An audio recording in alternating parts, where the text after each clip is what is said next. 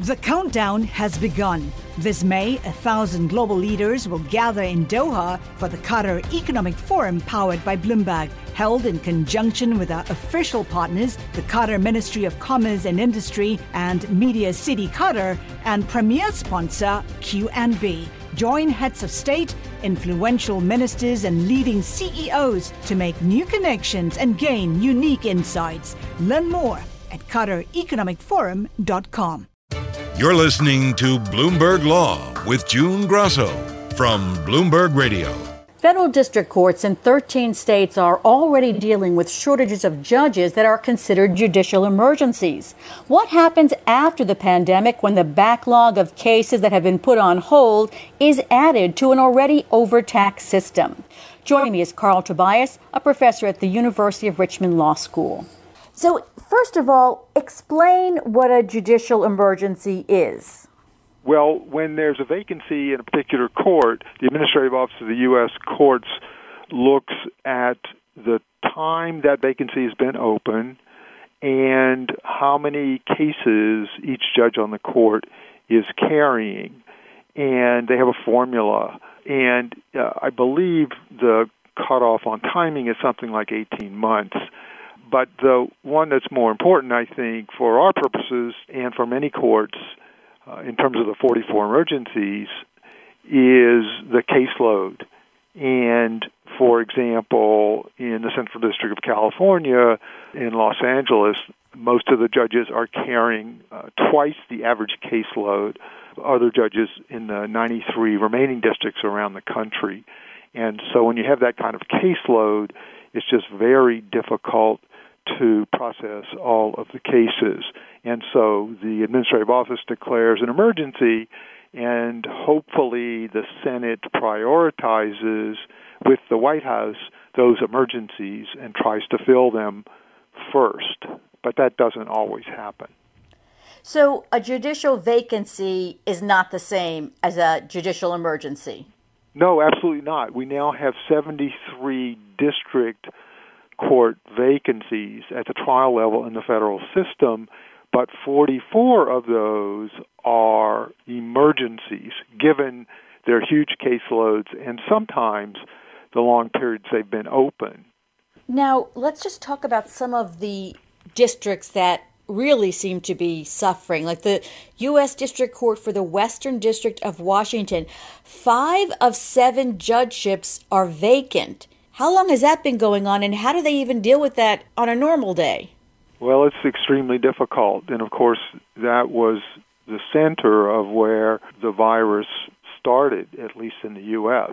And a number of those vacancies have been more than a year, and some, I think, up to two or three years. And so that really makes it pressing. They do have senior judges, and they are pitching in and have for a long time but by definition, they are older than active judges because you have to be 65 and have 15 years of service. And of course, that might put them in a vulnerable population. Uh, and they've been working very hard for years now. And so Judge Martinez, the chief judge, has been very concerned. And so they are talking about the possibility of bringing in judges from other districts, and of course that happens fairly often. is is a practice that often is used in the federal judiciary to move resources around.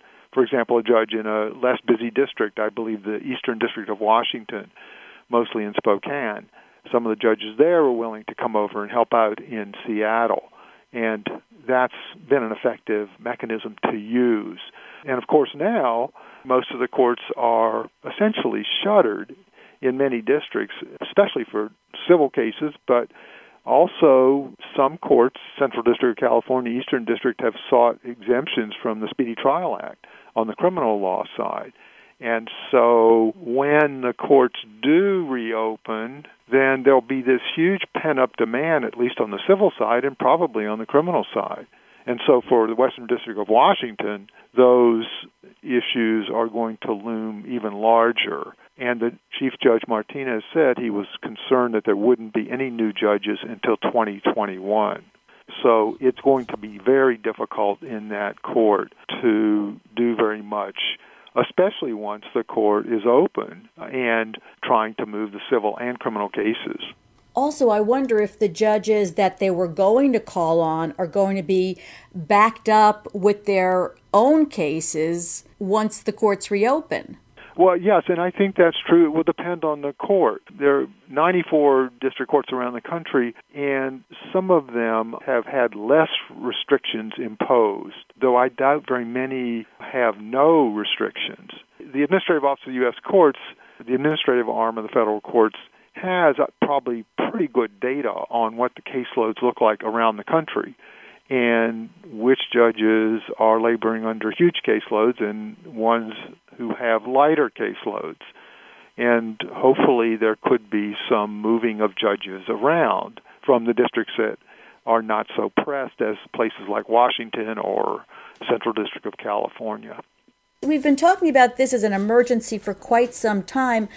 And what's interesting is the two active judges in that district are eligible for retirement themselves at this point. But why no judges even in the pipeline there? Well, that's a good question. It's not clear, but the White House has been more solicitous of filling vacancies in the red states than the blue states. For example, 35 of the 44 emergency vacancies are in blue states like Washington, New York, Illinois, and California. And New Jersey is probably the worst case scenario where there are six vacancies, all emergencies out of 17 judgeships, and no nominee from the Trump administration to date. Let's turn to the Central District of California. The chief judge there said they're not expecting any judges until late 2021 or early 2022, and their caseload is over a thousand weighted cases. That's more than double the national average. What is a weighted case? That looks at the type of case it is. In other words, some cases are easier and simpler to resolve than others. And so if you have a very complex case, that gets a very high weighting. And so that's the way they try to balance out the caseload. And um, as you suggest, California Central District has these huge vacancies. There are some nominees for, there are 10 emergencies in Central District out of 27. And so they're really in an extreme situation. However, they're nominees for eight of those positions, and three are on the floor awaiting uh, confirmation votes. So I'm cautiously optimistic that those three will be confirmed uh, and could well be confirmed whenever the Senate comes back. And so there's some uh, hope that at least three of them would be filled, and two of those are presently uh, state judges uh, at the Superior Court level in, I think, Los Angeles County, and so would be experienced judges and probably ready to take on uh, these huge caseloads. But for the others, it'll be more difficult, of course. So some um, could have hearings and be confirmed this year. The average judge will handle about 500 weighted cases. How do they even handle that many? That seems like an enormous number of balls in the air, so to speak. Well, that's true, but uh, they have many mechanisms and some help from magistrate judges and their clerks and court personnel. And don't forget, 95% of civil and criminal cases settle. Uh, so it's not as if you're going to try all those cases. A tiny percentage are tried. Uh, and so that's the way the system tries to cope, is to encourage uh, settlements. As far as the California judicial emergencies, a spokesman for Senate Majority Leader Mitch McConnell blamed the crisis on the California Democratic senators, Dianne Feinstein and Kamala Harris, not allowing, quote, highly qualified nominees to move forward. Harris's spokeswoman told Bloomberg that she's worked diligently to advance more qualified nominees. What's happening there? The push and pull here. Well, you have to go back to the beginning of the Trump administration, and uh, as we've talked about before, the administration wanted to concentrate on filling all of the appellate court vacancies, and there were a number in California. They have now filled, I believe, four appellate vacancies, all with the president's choices, uh, all of whom were opposed by the two California senators. But there seemed to be some agreement on the district nominees for what are now 17 vacancies uh, statewide. There are nominees for 14 of those, and I don't have any sense that either senator is opposed to any of those uh, nominees. In fact, they returned their blue slips on all of them. And some, as we've said, have hearings and are before uh, on the Senate floor. So it's a little mystifying exactly what McConnell's spokesperson is saying. There seems to be substantial cooperation from the senators. For those who haven't been listening to our conversations about these judgeships, explain the blue slip and how it's still being used for district court nominees. Yes, the Republicans essentially eliminated it for the appeals courts which enabled them to confirm record numbers of people and leave only one appellate vacancy nationwide out of 179 now. But uh, Chairman Graham of the Senate Judiciary Committee uh, has said he would honor them for the district courts. So both home state senators receive blue slips from the chair when there's a nomination in their state. And then they may choose to return that, which signals that they agree the person should have a hearing and go through the process, or the senators can retain it. And that would be the end of the nomination. And so the senators have returned all of those blue slips for the nominees in California. Are some senators pushier about this? Let's talk about blue states because that's where most of the emergencies are. Are some of the senators pushier about this and that's why they're moving a little bit faster than, let's say, California or New Jersey? Well, they are, but uh, some of it comes down to the relationship between the White House counsel, who is really in charge of what happens in the White House on nominations, uh, and the home state senators. Uh, for example, Senator Durbin from Illinois uh, has been very aggressive and very effective in working closely with the first White House counsel and the present White House counsel to secure nominations uh, in a timely way and move them through the Senate. He's very high in uh, the leadership on the Democratic side, and he's a longtime member of the committee, and he's been extremely successful, uh, as has Senator Schumer um, by way of filling vacancies in New York and having nominees for uh, present vacancies, though there are some vacancies still there. And so, uh, and Senator Feinstein, as ranking member on Judiciary, has enjoyed some success with district nominees from California, though they haven't been confirmed yet. And so it really depends on um, the senators from the home states working closely and cooperatively with uh, the White House. Uh, but there's plenty of blame to go around, and often the White House has not reached out or been as collegial as it might be in working with the home state senators.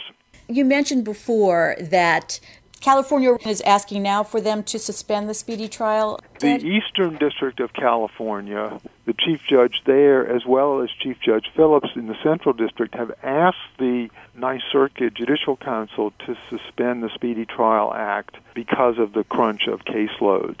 Will there be any problems with, with attorneys for those defendants saying he or she has a constitutional right to have a speedy trial? Well, yes, and that would be the argument that could well be made by individual counsel for specific defendants. And that's why they have these exceptions in the Speedy Trial Act, which act as a sort of safety valve. But by and large, they're supposed to be speedy trials. That's Carl Tobias, a professor at the University of Richmond Law School. The countdown has begun. This May, a thousand global leaders will gather in Doha for the Qatar Economic Forum powered by Bloomberg, held in conjunction with our official partners, the Qatar Ministry of Commerce and Industry and Media City Qatar, and premier sponsor QNB. Join heads of state, influential ministers, and leading CEOs to make new connections and gain unique insights. Learn more at QatarEconomicForum.com. You're listening to Bloomberg Law with June Grosso from Bloomberg Radio. Drive through Easter services took place in Kentucky after a new federal judge, nominated to a high profile appeals court, found that restrictions placed on those services were unconstitutional. But it wasn't the decision itself that attracted attention. It was the way Judge Justin Walker wrote that opinion.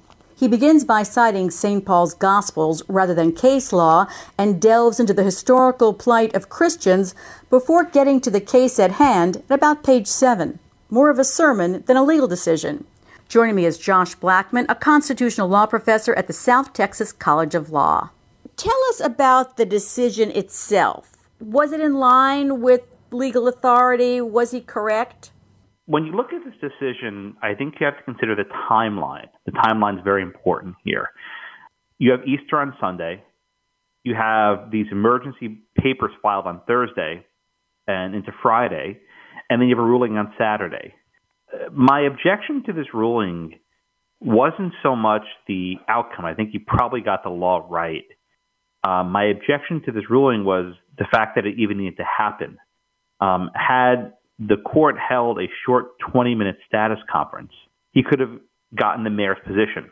And I think the mayor would have said that we are not going to take any action against the uh, uh, churchgoers. At that point, the motion for a temporary restraining order against the mayor becomes moot. Uh, perhaps there will be some relief against the governor or the state police, but it would not be against the city of Louisville.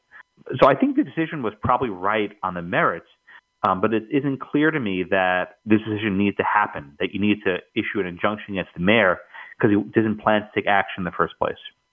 What about the way he wrote the opinion?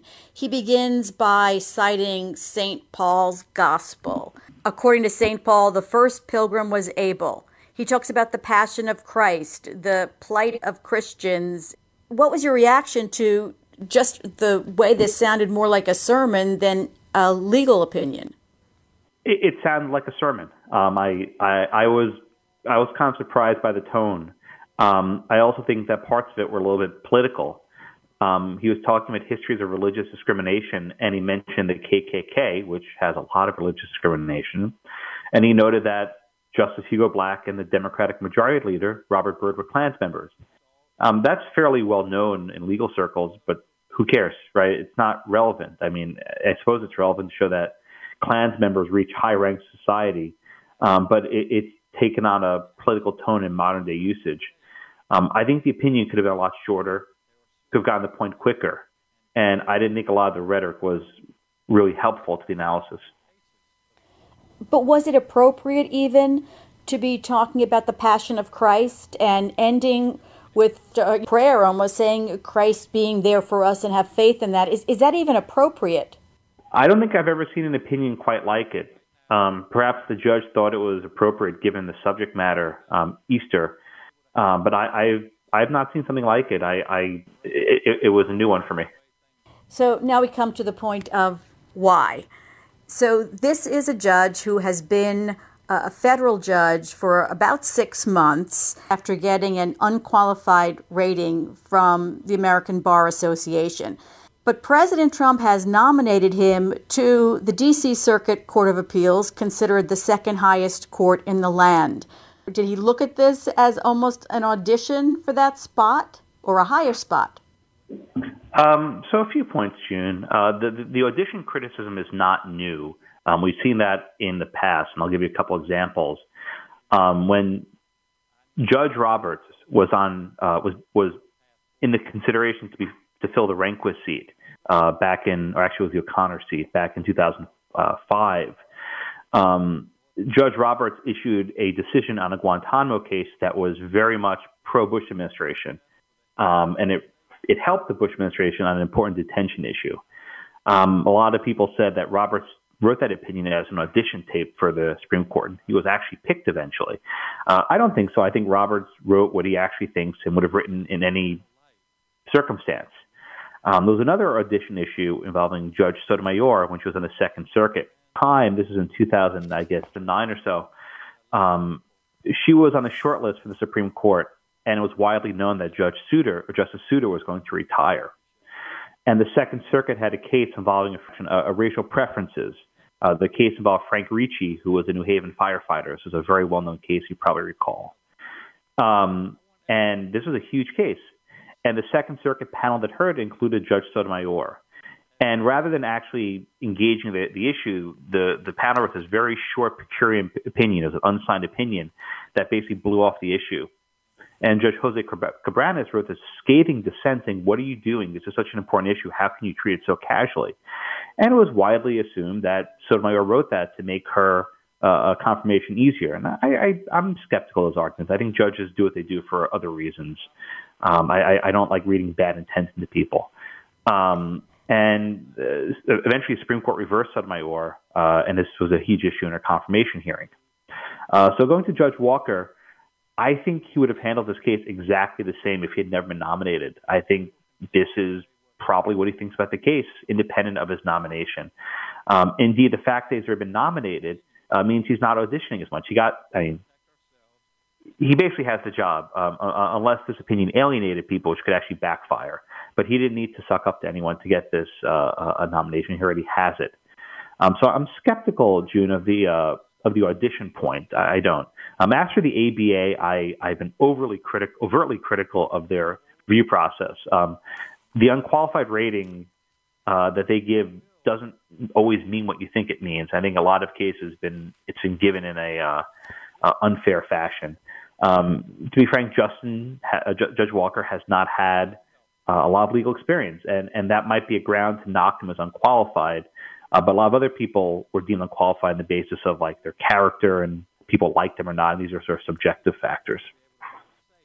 Is it odd that you take someone who is 38 years old, who's been on the bench for about six months, and nominate him to the DC Circuit Court of Appeals, which is a feeder, sort of, for the Supreme Court? Isn't that a stretch?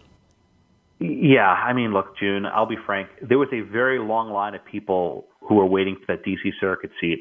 Uh, these are people who have been partners at prominent law firms, um, prominent academics, um, judges in other courts. Um, there were a lot of people who were ahead of the line. Um, and I think the, the obvious answer is Mitch McConnell wanted his person. McConnell's made no secret about this. Um, and Mitch McConnell has clout. Um, now, we've had a lot of young judges appointed to the courts of appeals with, with no judicial experience. Uh, uh, during the Reagan administration, I think Judge Edith Jones was 38 or so, and she's now a prominent Fifth Circuit judge. With she's well known. Uh, everyone likes her, but she's very well. She's basically well respected. A lot of people don't like her. I like her. I'm a fan of hers, but but she's very well known. Uh, judge J. Harvie Wilkinson on the Fourth Circuit, uh, I think it was 37 or 38. The other one is Alex Kozinski. That didn't turn out so well. Maybe it's not such a good idea. Uh, I, I don't know. Maybe I take my point back. The social climbers uh, who get there so young maybe aren't. But I think as a general matter, age is not a, uh, uh, a permanent disqualifier. I think more than anything else, Judge Walker got that nomination in part because of Senator McConnell's sway, and he McConnell has a lot of sway. I think in the hist- history, there are not many new district court judges who put up. Although I think Judge Sentelle if memory serves, was district judge in North Carolina. Uh, and he had been a judge for not a terribly long time, but he had been a district judge. Um, at the time, as I recall, Senator Helms was very influential. And Senator Helms pushed Reagan to put Sentelle in the D.C. Circuit. So there, there is, you know, some precedent, call it good or bad, but there's some precedent for this move.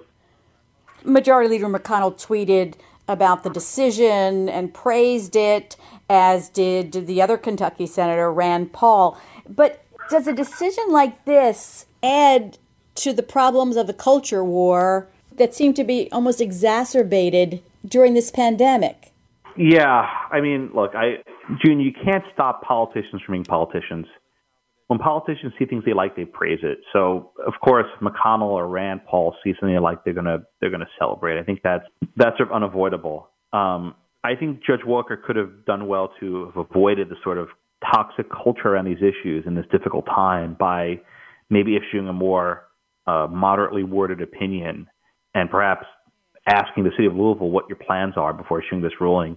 I think the entire case could have been simply mooted by the fact that there's really no need to resolve this dispute now. Let me ask you about something else while I have you on. The Department of Justice announced in a tweet that Attorney General William Barr is getting ready to sue states that limit the ability of parishioners to pray together during the pandemic.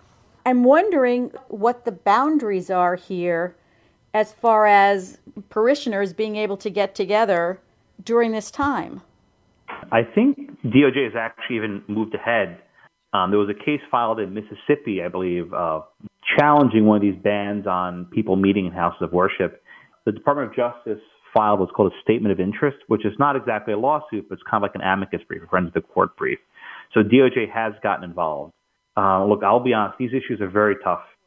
Generally, the government, under the free exercise clause, can't single out religion for certain burdens.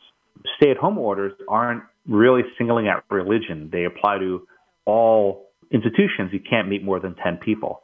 Uh, but then there are exceptions, right, where you carve out all these various exceptions. So why can you have a drive-through Wendy's but not a drive-through church?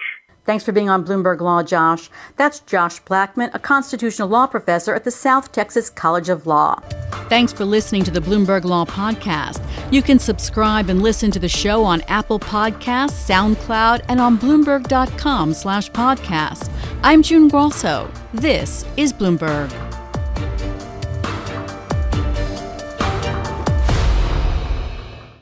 The countdown has begun. This May, a thousand global leaders will gather in Doha for the Qatar Economic Forum powered by Bloomberg, held in conjunction with our official partners, the Qatar Ministry of Commerce and Industry and Media City Qatar, and premier sponsor QNB. Join heads of state, influential ministers, and leading CEOs to make new connections and gain unique insights. Learn more at QatarEconomicForum.com.